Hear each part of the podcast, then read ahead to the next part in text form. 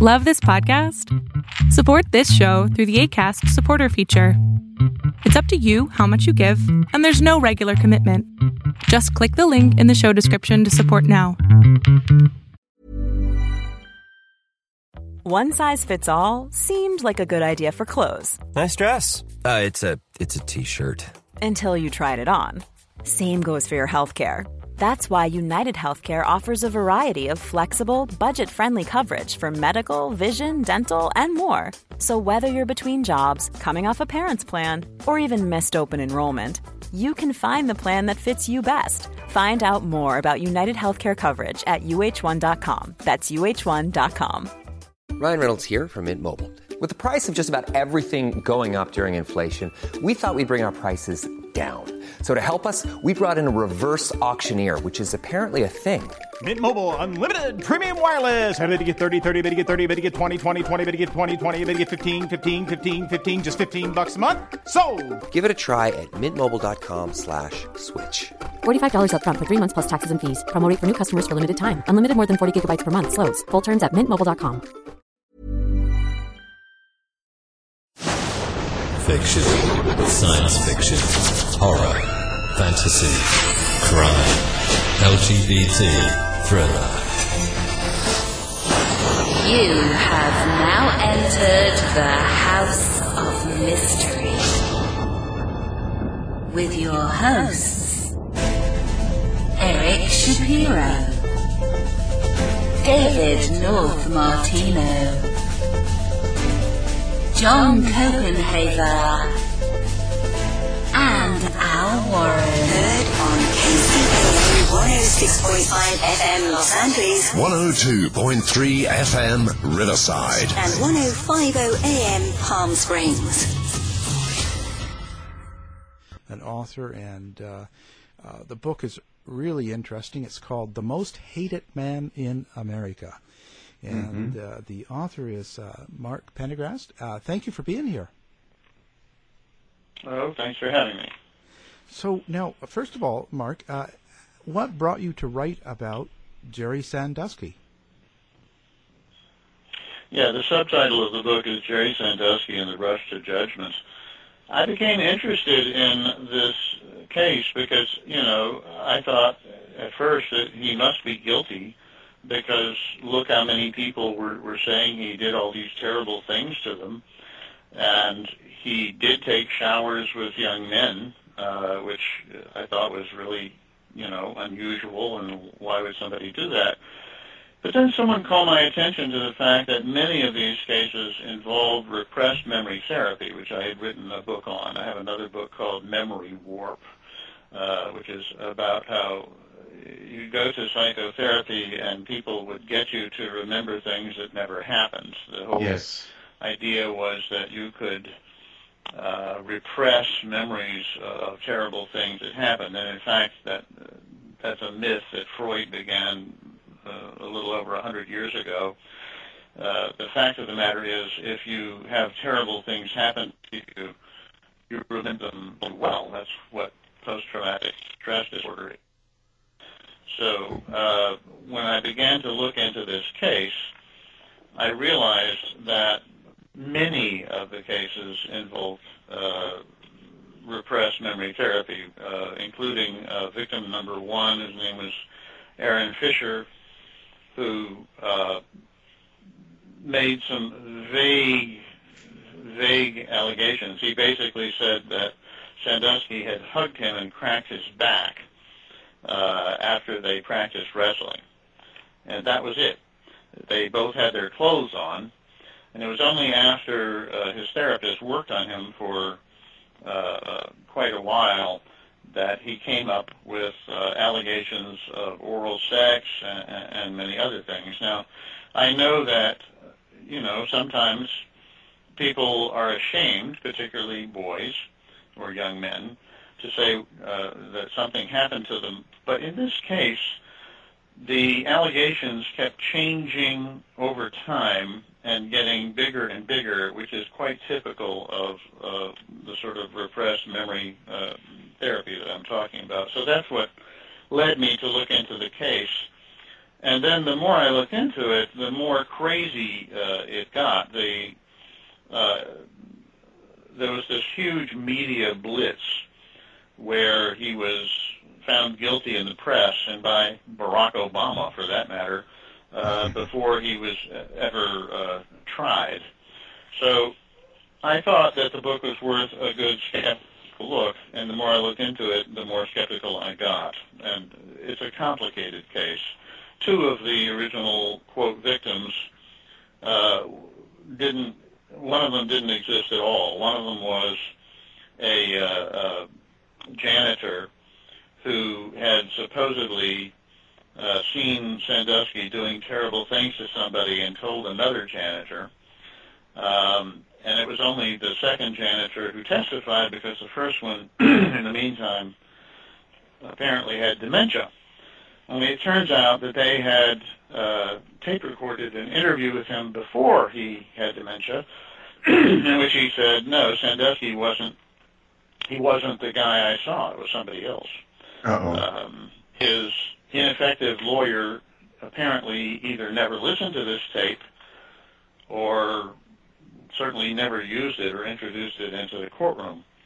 Um, another one, victim number two, was named Alan Myers, and both sides knew this, but they never had him testify because uh, at first he had given a statement, a very strong statement, saying, yes, I was the guy in that shower in uh, 2001, and uh, Sandusky never did anything to me. We were slap boxing. That was the slapping sounds that that uh, uh, assistant coach, Mike McQueary, overheard. Uh, but in fact, um, it was just us, you know, goofing around in the shower. And Sandusky never abused me. He was a very important uh, mentor in my life, which most of the second mile kids, the you know this program that he began, uh, said when the police came to them. But the police weren't interested in, in them. They said, well, if you remember something terrible, let us know. And they would direct them to uh, lawyers and therapists often. So I do hope, I, I'm not going to convince anybody by talking to you just for uh, an hour on the phone, but uh, I do hope people will get hold of the book. It's on Amazon, The Most Hated Man in America, Jerry Sandusky and the Rush to Judgment, and read the whole thing and, and make up your own mind. Well, what about the assistant coach? Um, what about his uh, walking in on Sandusky? So you're, you're saying that that's not believable? What happened was, his name was Mike McQueary, and the night that he uh, overheard sounds. That's all that happened. He heard slapping sounds, which he interpreted as being sexual. He did not see Sandusky in the shower. He went and talked to his father and his father's boss about this that night. and his boss, whose name is Jonathan Dranov, uh, said, you know, but what did you see, Mike? What did you see? And he didn't see anything. He overheard sounds that he thought were sexual. So 10 years later, and the longer you are past something, the more your memory is uh, uh, uncertain about things, and the more you tend to reinterpret the past. And, you know, the alarming thing about memory is all of our memories are subject to change and influence over time. If you've ever talked to your siblings about, you know, a childhood memory, uh, some of them are different than yours, and some of them think that it happened to them and not to you, that sort of thing. So, in this case, the police came to him and said, "We know Sandusky is uh, this evil monster, and we heard that you saw something in the shower. So now uh, McQueary changes his memory and says, oh, yes, I saw him standing behind him with his hips moving, which is not what he said at the time. Uh, so again, you don't need to have repressed memory therapy to change your memory. You simply need to be influenced. Uh, and he had, you know, a scenario in his head that something bad must have happened, and then 10 years later, uh, it became worse in his mind. So that's what happened. And as I said, we know who the kid was. His name was Alan Myers.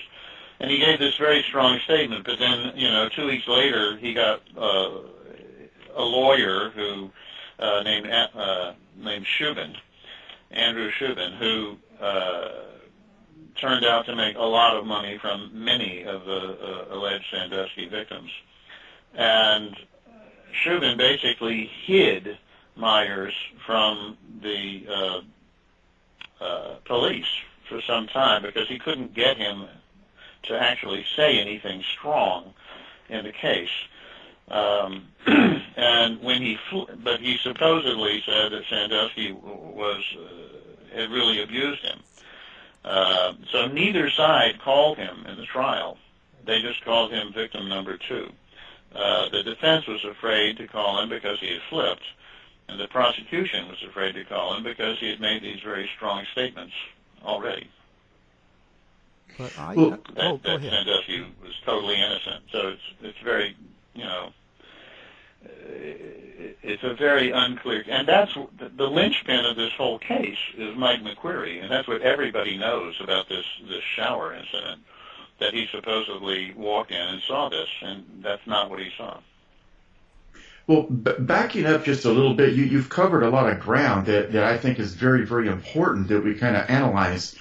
We're talking about repressed memory therapy, but this case, uh, along with several others throughout the 90s and the 80s, were there not some issues with them actually creating memories? Not so much that these memories were repressed, but they were actually you know, using therapeutic methods, we're actually creating memories that never actually occurred. Yes, that's my whole point.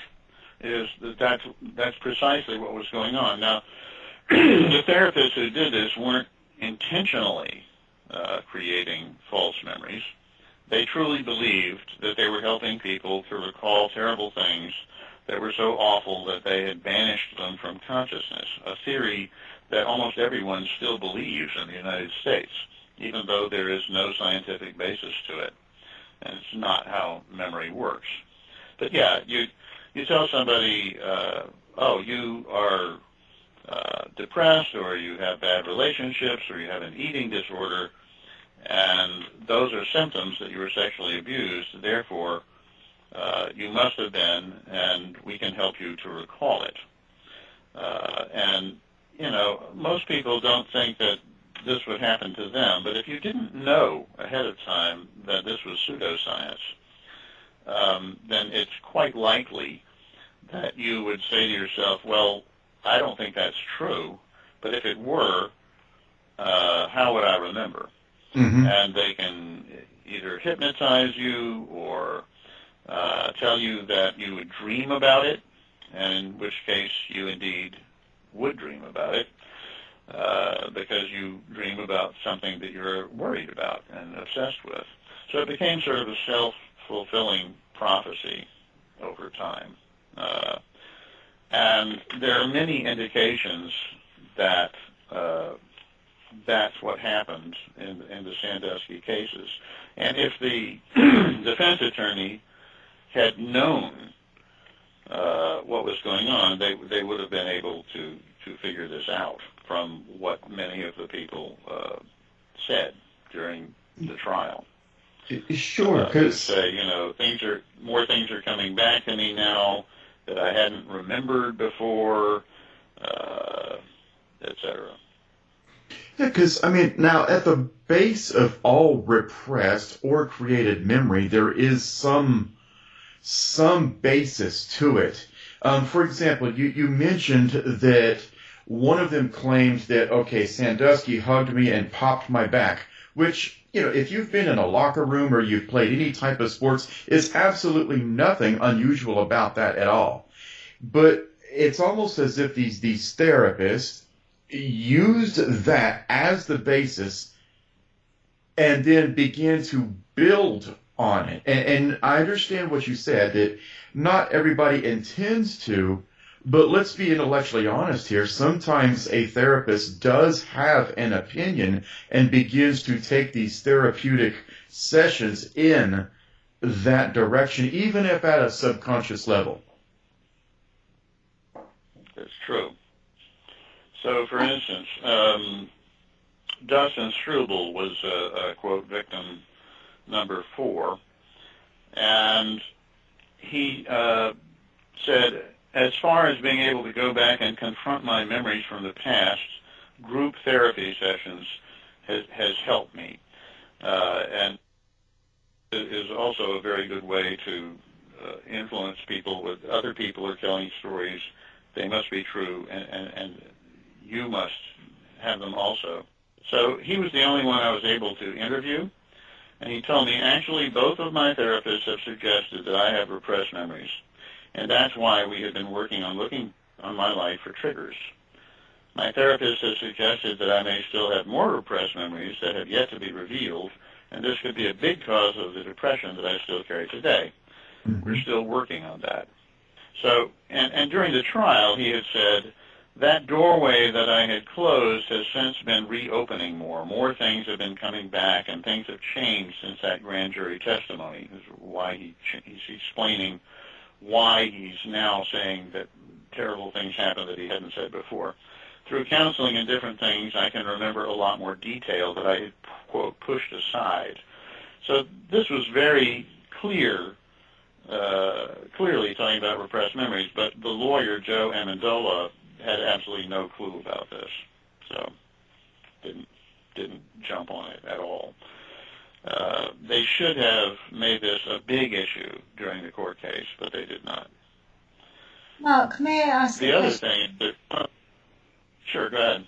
Just I'm just uh, thinking. Um, I obviously I, I I'm not as familiar with um, the history of the, of uh, criminality in the United States, being being British and and or more in tune with with um, English criminality. But these children, the, the, the victims, what age were they roughly when they were when they were allegedly abused, and then how much therapy had each of them had before the court hearing? Well, we don't know because uh, I wasn't able to interview most of them. Okay. So I do know that several of them were in therapy. Um, Mike Gillum was the, the therapist for victim number one, Aaron Fisher. He was also the therapist for uh, Brett Houtz, who was sort of the, the star victim, uh, and the one who mo- made most of the allegations, uh, I mean, the worst allegations. Um, some of them, you know, uh, there were two of them who came after the uh, uh, allegations became wildly public, and they put out a hotline. And most of the cases that have come since then, I don't think needed repressed memories um, because it became very clear that Penn State was going to dispense millions of dollars to basically anyone without any vetting whatsoever. And that's what happened. So now there are something like 35 different, uh, quote, victims who came forward and I don't think that you needed repressed memory therapy for those. Many of them are, are you know, so unlikely as, as to be completely preposterous that you know, you know, Sandusky must have run around uh, uh, doing this constantly. He wouldn't have had time to to uh, coach or to see his family or, or do anything else. Um, uh, if you believe all of these stories But isn't that the way that ther- the way that therapy works? And I don't know of any therapy that doesn't work in the way where there's a there's a period of time where there's relationship building, and then it's very much led by the client as opposed to being led by the therapist. So when we're talking about maybe memories kind of being um, conjured, for want of a better phrase, um, or made up, etc., is that is that likely that that would have happened to all of them? with therapists that would, would inadvertently plant information? Well, if, it depends on what sort of therapist you are. Uh, yes, in good therapy, you simply listen to your client. Um, and True. also, if they if they say, uh, well, you uh, you must have had something terrible happen to you that you don't remember, and I can help you to remember it, that's bad therapy. But there are many therapists who continue to do that, who Yeah. believe in this theory of repression. And the it seems fairly clear that the lawyers involved were directing people to that type of, of therapist. Or the police believed in it. As I said, the police would tell people, you haven't told us anything bad that he did, so sometimes at 3 in the morning you might remember something. So give us a call if you can recall anything uh, uh, dreadful that happened. Um, by the way, uh, one of the Sandusky children, one out, out of uh, uh, the six adopted children, did accuse him uh, in the middle of the trial after listening to somebody else. He went to therapy, and uh, he accused his father. Uh, and he, he said this to Oprah um, on, on her, you know, and he said it to the police that he had just begun to recall things and that uh, let me see if I can find a quote for you. Do do do do do. Um, Matt made it clear to Winfrey that he had not recalled sexual abuse until he was in repressed memory therapy, but that this apparently did not make her skeptical. So based upon what you're telling me, you actually repressed a lot of it. And Matt said, oh yes, absolutely. The physical part is the part you know you can erase. Um, and so it becomes very clear that he didn't actually recall this uh, until he was uh, in therapy. He talked about, you know, his inner child therapy, et cetera, et cetera. So there are all kinds of, of telltale indications that that's what was going on. But there are also examples where that very much that there is repressed um, memories, and over many years, things come to the fore. Something triggers a, a, an emotional response or a memory, or as you say, you are plagued with eating disorders or other um, disorders that would indicate, and they are symptomatic of abuse. So how can we be completely? Well, Julie, let me let me uh, let me uh, take issue with that. I investigated this for many years. And the theory of massive repression, the idea that terrible things could happen to you for years and that you would completely forget it, doesn't stand up. I couldn't find one case that that, that did stand up uh, to that. And if you think about it, as far as evolution is concerned, uh, it doesn't make any sense. What we tend to remember best are the worst things that happen to us so that we can avoid them, or the best things that happen to us so that we can seek Yeah. them out again. Was Don't forget them. Uh, what I did find, I did find a few cases where people had forgotten a limited incident, like a single incident, and but it wasn't usually something like rape. It was uh, fondling or somebody exposing themselves, and somebody, you know, it was confusing, but it wasn't necessarily, you know, traumatic. And that's the kind of thing that you could be reminded of later and think, oh my God, I, I'd forgotten all about that. Um, so that happens, but the the notion that something really dreadful would happen repeatedly to you, and that you would completely forget it, uh, I do not think is the case. Yeah, no, I agree with that. Is it the case also, Mark, that when people go through um, trauma, other detail, um, they may forget other detail about events around them as well? That's true. It's like uh, if somebody is uh, threatening you with a gun. Uh, there's, you know, you famously might focus on the gun and not pay attention to, to uh, the face of the person who is threatening you. So uh, sometimes you become hyper vigilant to things. But that, you know, uh, let's say that you, your uh, mentor, uh, Jerry Sandusky, is doing horrible things to you. You- You're going to know that he's doing horrible things to you, especially if he does it repeatedly. You're, you're not going to forget that. the other reason I think he's innocent is that I, you know, got to know him fairly well, uh, you know, through um, meeting him a couple of times in prison uh, and having a lengthy uh, correspondence with him.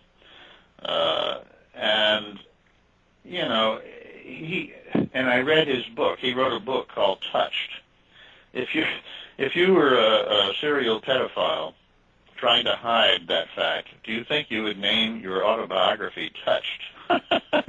or, or write about how you would go, you know, uh, how how you were the great pretender, uh, which he he meant that he uh, was in a singing group called the Great Pretenders, um, or that he liked to uh, engage in fantasy play when he was a kid.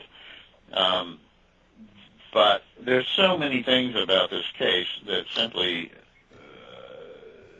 don't make any sense, um, including the the way that you know the trial was conducted. Now, I, I, I know we were all just, just giggling in, in jest. You know, he wrote a book named, you know, Touched.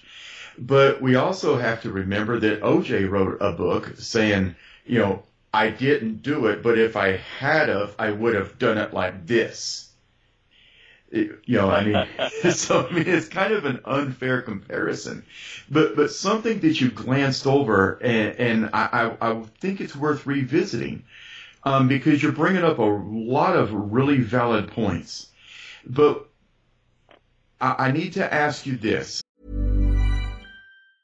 Many of us have those stubborn pounds that seem impossible to lose, no matter how good we eat or how hard we work out. My solution is PlushCare PlushCare is a leading telehealth provider with doctors who are there for you day and night to partner with you in your weight loss journey. They can prescribe FDA-approved weight loss medications like Wegovy and Zepbound for those who qualify.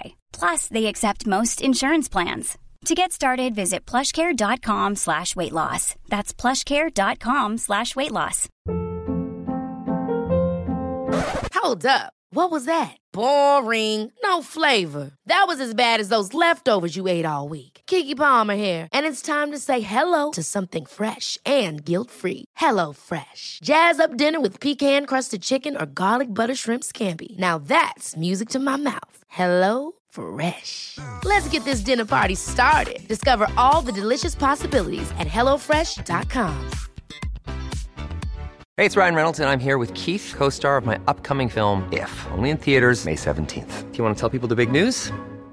All right, I'll do it. Sign up now and you'll get unlimited for $15 a month in six months of Paramount Plus Essential Plan on us. Mintmobile.com slash switch. Upfront payment of $45 equivalent to $15 per month. Unlimited over 40 gigabytes per month. Face lower speeds. Videos at 480p. Active Mint customers by 531.24 get six months of Paramount Plus Essential Plan. Auto renews after six months. Offer ends May 31st, 2024. Separate Paramount Plus registration required. Terms and conditions apply if rated PG. Millions of people have lost weight with personalized plans from Noom. Like Evan, who can't stand salads and still lost 50 pounds. Salads, generally, for most people, are the easy button, right?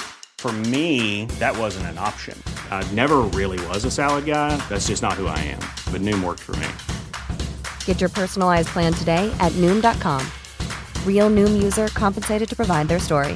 In four weeks, the typical Noom user can expect to lose one to two pounds per week. Individual results may vary. Um, it, it's come to light here recently that there were eight gentlemen who testified. Were there were there any variations in the testimony, or were they trying to create a modus operandi for Sandusky? You know, like okay, here's eight witnesses, and they all pretty much say the same thing. And if they did all say the same thing, was it the same therapist that was treating all of them? Well, as I say, I don't know uh, who is treating most of them. I, I only know a few. Um, but, you know, some of the stories were similar. Um, the police had this theory that he would, quote, groom people, you know. So, for instance, one of the, the quote, victims was a kid that he took a shower with in 1998. Uh, and uh, his name was Zachary Konstas.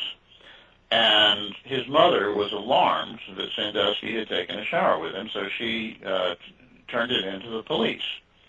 And so they interviewed the kid the very next day, and he said, no, he didn't do anything to me. he uh, he hugged me, but there was nothing sexual. No, he didn't have an erection. Uh, no, nothing happened. And later, he he was in therapy, and he couldn't ever remember anything, but he indicated that maybe he thought he had blacked out or something.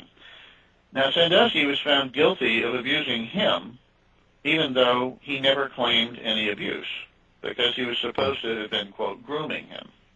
Now, some of the other stories, he was supposed to have, you know, crept up on this and done things a bit at a time. Then a, few others, he was supposed to have, you know, immediately, the very first time he, he ever did anything with them, uh, he touched them or made them touch him, uh, and so that doesn't fit. And, and then the two that that came along later, uh, after the allegations had become public, you know, they were they weren't groomed at all. He just did terrible things to them immediately. Um, one of them said that he was locked in his basement and he didn't feed him, and he screamed for help, and nobody came.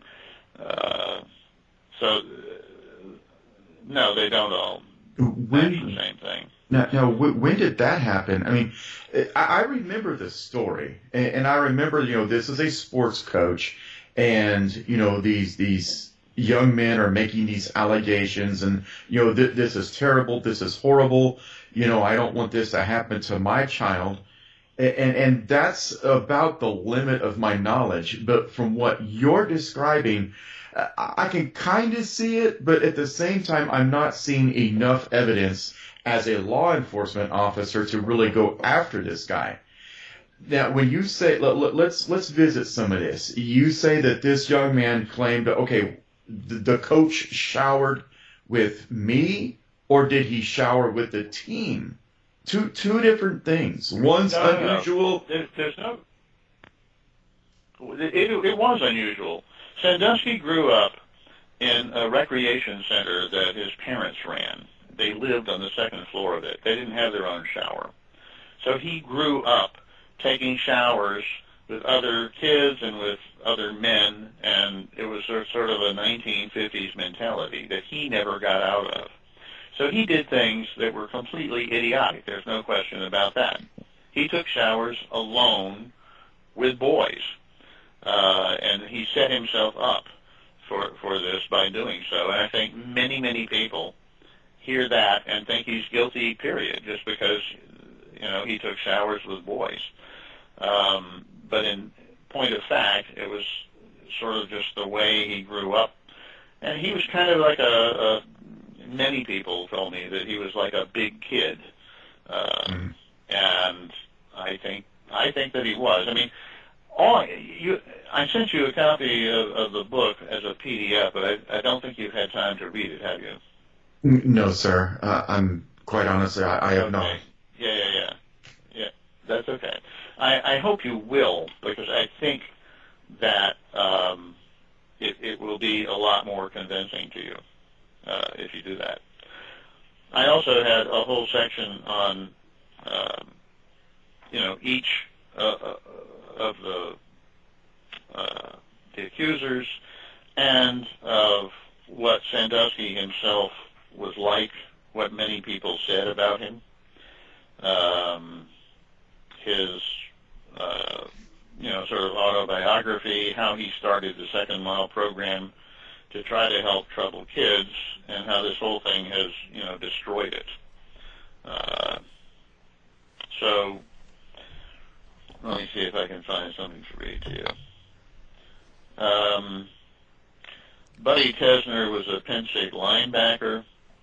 Jerry and I really hit it off. He was a happy-go-lucky goofball, a touchy-feely guy, and I was like that too. No, he didn't seem to be overly interested in boys. He was a man's man, a great football player in his time. And he worked with high-level athletes to develop them. You know, one of the reasons that people uh, jumped on this case is that, and especially now with the, the Me Too movement, it, it, it's even more so, is that, you know, we sort of love to see the high and mighty fall. Uh, the worse, the, the higher they were, especially if they were a sports figure, the more we we kind of immediately uh, assumed that they were guilty. And I think that's what happened in this case. I, I know. But I, it's been amazing to me that this. That, I'm sorry. Go ahead. I can't wait to read the book. Um, I, I'm based in, in, in the UK, Mark, and I can't wait to read it because, and there aren't many books that when we, we talk to people that I absolutely need to go and read. But I've, I've worked in child protection in the UK for sort of 20 years and have, have worked with children who have been abused and worked with identifying abusers and then working with the families. And you know, listening to to what is only a very, very sm- small snippet that you're able to give in, in a very small interview time. Um, screams kind of almost like kind of alarm bells for me, thinking all of these things, you're absolutely right in what you're saying. Because all of these little things in their isolation would lead people to a view of this man is guilty. So I, I cannot wait to be able to read your account and really go into that detail of exactly what it is that you've you've been able to unpick through working closely with him or being in that communication with him. And, but one of the questions that came from, from that for me was your passion in this clearly comes through and it's, it's you know very informative, it's fantastic. But how did you prevent yourself from the possibility if this man potentially was a, a groomer, he was somebody that could let's just say for example he, he had committed these crimes and that he has been convicted of. And he has put little things in the way to try and, um, I don't know, maybe try and uh, get people off his track, so the naming of, of books, etc. Um, so how, how did you not get pulled into that story? What did what safeguards did you put in place to make sure that you could be completely objective and not groomed by somebody? Well, you know, you never know for sure about anything unless you were there. Yeah. It's just that there there were so many indications that there were problems with the story. One of the, you know, I interviewed uh, a specialist in, in, in pedophiles named Dr. Fred Berlin, and he uh, told me that in his experience it was extremely unusual for a serial child molester to maintain his innocence. That mm-hmm. almost all of them would admit that they did something, but they would rationalize it. They would say, "Oh, I was really, in, it was love. Uh, it wasn't really abuse, uh, etc." He said, in his experience, only one, uh, only one person had maintained his innocence, and was later proven to be innocent. As a matter of fact, so Sandusky refused to take a plea bargain. He said he was innocent and has said he was innocent mm-hmm. uh, this entire time. And so that was one of the things that that convinced me.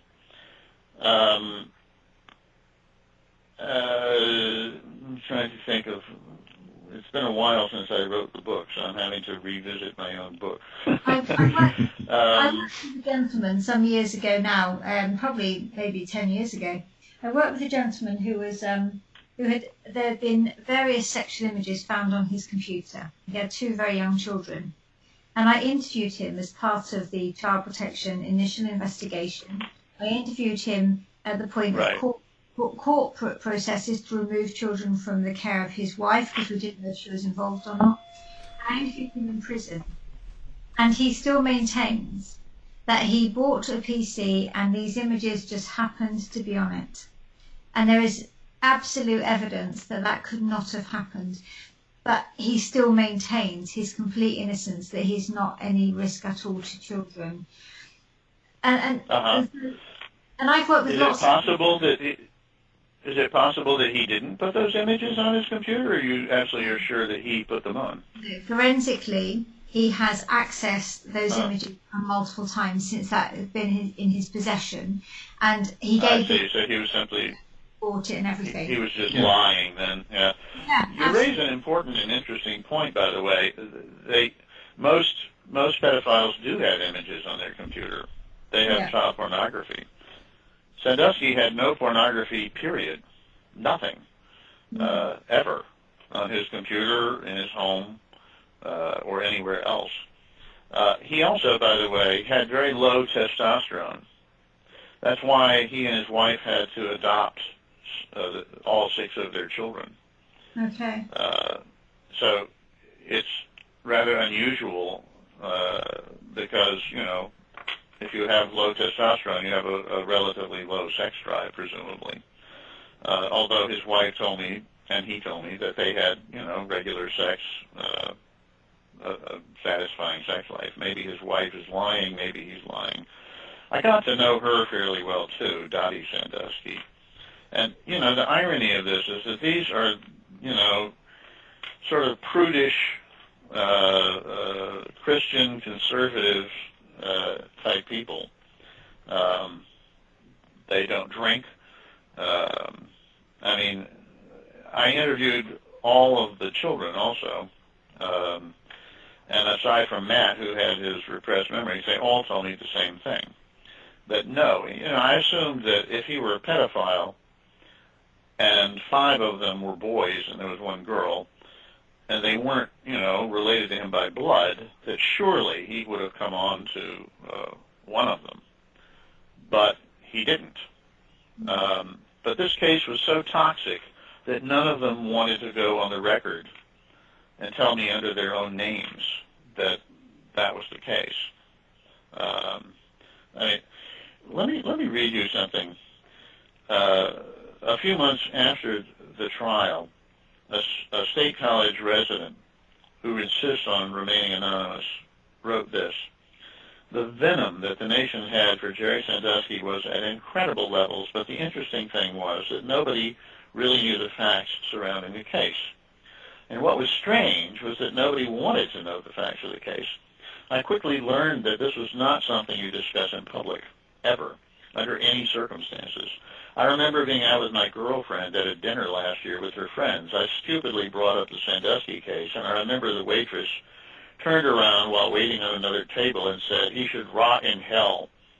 My girlfriend's friends then went on to get angry at me because I had the audacity to suggest there might be something amiss here.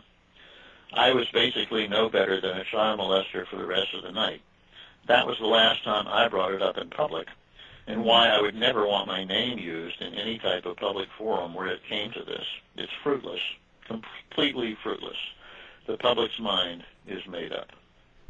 And I think that that is still true, uh, despite the fact that this book is quite well documented and well researched, and I'm a well-known science writer. Uh, I have received very little attention for this book. There have been very few reviews. The sports uh, journalists have not covered it at all, 0 despite my, you know, approaching many, many of them uh, and saying, "Look, would you just take a look at this?" So it's it's very frustrating. Um, and one of the things I pointed out is that when people make mistakes, they don't like to admit them. Once you once you've drawn a conclusion, it's very very difficult to say, "Oh, gee, I, I, I did something wrong." And uh, in this case, I think it's very unlikely that any Pennsylvania judge is going to say we made a mistake. Once it gets to the federal level, I have some hopes that uh, it, you know they will take a more objective look at, at the entire case. We'll see. Yeah, but Mark, you, you can kind of understand the hesitancy though, because this is a crime that, you know, socially we see as so abhorrent that, you know, nobody really wants to, you know, we, we don't want to get any of that on us i- i- if, if that makes sense. Yeah, yeah. No, I, I totally understand it. I well, get it. Well, what you know, And it took you know a fair amount of courage for me to write the book. For. Absolutely. Well, I think that uh, you said there's no pornography on his computers, but the postal inspectors are saying there is. Uh oh. They are. According to CBS News and Associated Press, U.S. postal inspectors are leading a federal investigation into whether former Penn State assistant football coach Jerry Sandusky shared pornography with other individuals. It said that they have uh, at least one of his computers had pornography, but they didn't guarantee that it was it was of any of his victims, but it was of chi- children in sexual um, situations. So really? I'm just, What's the date of that? Um, that? That's a CBS report from 2015, I believe. Yeah. And that would That's very surprising to me because, um, you know, in all of my research on it, I certainly Well, did I, not find. I, I do any- a lot of uh, writing myself on true crimes, and I just know there's there's a lot of different angles to things. Um, you can't always Right. you can't always uh, you know as soon as you start to come up with an assumption, you know a, a conclusion, you're no longer investigating, and um, Right. I, I, I couldn't Well, to, you know and then I- what I also say what about the actual eight victims that testified under oath that he molested them and had sexual encounters with them over the years um, how can what I'm saying is that they had they changed their stories. not all of them Uh, not all eight only one of them. only one so how about the other All- seven uh, you know I'm just all- saying I'm just no, no, standing no, up all- on their side uh, Yeah, I understand that. But what I'm saying is it wasn't just one who changed the story. They all. yeah but we're talking about uh, boys that almost, are 10 to there- 12 There's only. No, they were in their early 20s. The These ti- were not boys who testified. No, they weren't men. boys by the time they So- testified, but they're saying that it happened when he, they were, Right. te- you know, ten and twelve and stuff like that. And um, Right. yeah, it may not be as consistent as we like, and it may change, and it may change for different reasons. There's points of embarrassment. There's points of, of they're living their life now with a wife or- or kids, and they're in a job, and um, they have to be careful about how and what they say and what comes out because it affects their lives as well.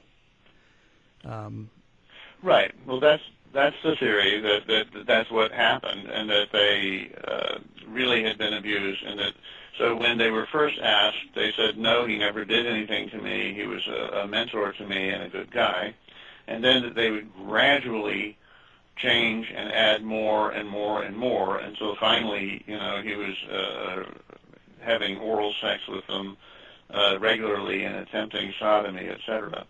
So you can argue exactly what you are arguing, well, you- uh, or you can I mean, 'cause say I, that I this really see my side of it. I really see nothing substantial to, s- to to think that he didn't do it, and and his religion and his and his um, saying he's a Christian, being prudish and not drinking, and even having a good sex life with his wife, absolutely means nothing because that tends to be the people we find in the airport bathrooms tapping their toes trying to pick up men.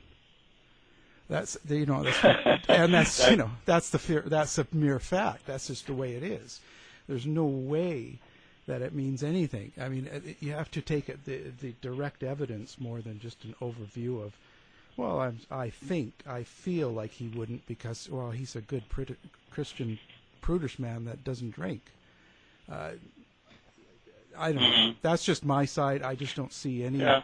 any anything substantial. No no evidence, just feelings, and that that, that doesn't cut it. Uh, Well, there's right, right. There, is, you know, you can't prove a negative, so you can't prove that there's no repressed memories, and you can't prove that somebody is innocent. So it's entirely, you know, possible that he, he is guilty. I don't think so for all the reasons that that I've uh, enumerated here. Although the fact that you you say that they found some pornography on his computer is certainly surprising to me, and I I did not know that until this point. uh, even if there Um, wasn't, even if there but- wasn't, I would say that's still not evidence that he's not a, um, having sex with with people. Uh, it just doesn't it doesn't prove anything one way or the other. No. So- but what I'm saying is, what I'm saying is, they interviewed some 600 of these second mile kids. Almost all of them said he was a good guy. He helped me. He helped me to uh, get scholarships, etc. And I know you're going to say, well, he could help people and still be guilty of sin, Mm-hmm. and that's that's true. But they only found for like three years they had this one kid, Aaron Fisher, who wrote a book with his therapist called Silent No More. And if you read it, it's abundantly clear that his therapist influenced him highly by saying, I didn't even need them to tell me something. I would guess what had happened to them, and I would tell them, and all they had to do was nod yes or no, which is absolutely terrible interviewing and terrible therapy. Um, and if you look at the pattern of the way that all of these allegations came up, with the exception of one kid, Michael Kajak, who uh, did say the very first time that he encountered Sandusky, he did something to him. Uh, but that doesn't fit the pattern of grooming either. And he had known all these other kids who were going to therapy before that. So, you know, all I can do is, is, is hope that you will actually, you know, read the whole book and have me on again after that because the points you're making are, are certainly well taken, but I think mine are as well. Well, there you go. Yeah. no, it's all good. I just I just uh, don't see things as one sided. That's all. I um uh, I like Yeah. to look at all of the evidence and all of the situation as a whole, not just particular little spots or particular little things that we can't explain. Uh, and uh, we have to bring in all the evidence and and uh, review it as a whole, and uh, that that's how I see it. So that's how I do it. But it's not. Well, I, I I agree with you that you should do that. But for instance, you know, the president of the college and the two assistants and Joe Paterno have all been smeared, and Paterno died, but the other administrators uh, were found guilty of uh, knowing about this horrible abuse and not doing anything about it. But that's all based on this McQueary incident, which, as I've explained, quite clearly did not happen the way they're talking about. Um, so, among many other things, this is, has spun off so many different lawsuits and caused such a huge commotion without uh, sufficient evidence. Uh, so, anyway. No, it's been no. it's Listen, been I'm being uh, summoned. Yes, it's been interesting, and and uh, we've really enjoyed it actually. And um, we're going to have the book linked on our website, and uh, everybody uh, pick it up, check Thank it you, out. and, what, and also have, have have the book uh, Memory Warp linked on there too, if you would. For sure. Yes, I'll Find get- that on on, uh, on Amazon as well. Yeah, and uh, I I think it's a very important conversation. Um, again, thank you, um, and we will have you on when we get through the book and we have a meeting and talk about it, and then we'll uh, have you on again. Absolutely. Okay, great. Thank you so much for having me. Thank you. Thank you, Mark. Thank you. To find out more about our show, guests, or to listen to past shows from our archive, please go to www.houseofmysteryradio.com. Show's over for now. Was it as good for you as it was for me? Well, good night. This has been a production of Something Weird Media. I'll be back. Hey, it's Paige DeSorbo from Giggly Squad. High quality fashion without the price tag. Say hello to Quince. I'm snagging high-end essentials like cozy cashmere sweaters, sleek leather jackets, fine jewelry, and so much more. With Quince being 50 to 80% less than similar brands. And they partner with factories that prioritize safe, ethical, and responsible manufacturing. I love that. Luxury quality within reach. Go to quince.com slash style to get free shipping and 365 day returns on your next order. Quince.com slash style. Hold up. What was that? Boring. No flavor. That was as bad as those leftovers you ate all week. Keke Palmer here, and it's time to say hello to something fresh and guilt-free. Hello Fresh. Jazz up dinner with pecan-crusted chicken or garlic butter shrimp scampi. Now that's music to my mouth. Hello Fresh. Let's get this dinner party started. Discover all the delicious possibilities at hellofresh.com.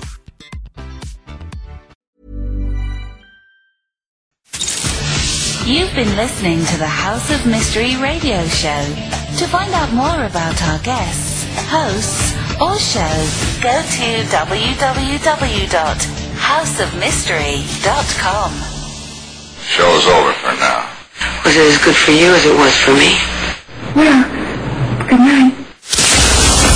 This has been a production of Something Weird Media. I'll be back.